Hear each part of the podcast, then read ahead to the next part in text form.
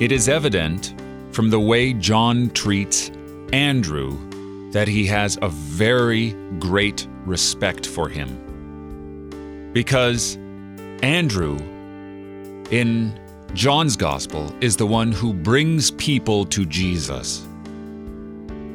He's the one who listens to John the Baptist and follows Jesus. Behold the Lamb of God, says John.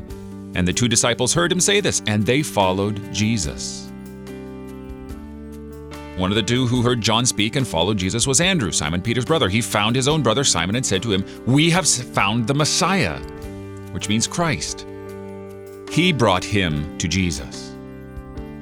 John has great respect for Andrew. And it's evident throughout the gospel because Peter's not the only one.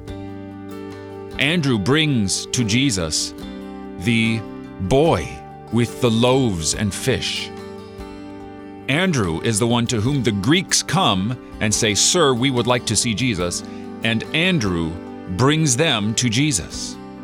It's evident that John respects Andrew greatly because he gives him these tasks the task of an evangelist, the task of a true apostle, the task of a pastor. It's Andrew who has a high primacy in John's gospel because he does the work of an evangelist. You're listening to Oratio, part of your morning drive for the soul, here on Worldwide KFUO. Christ for you, anytime, anywhere.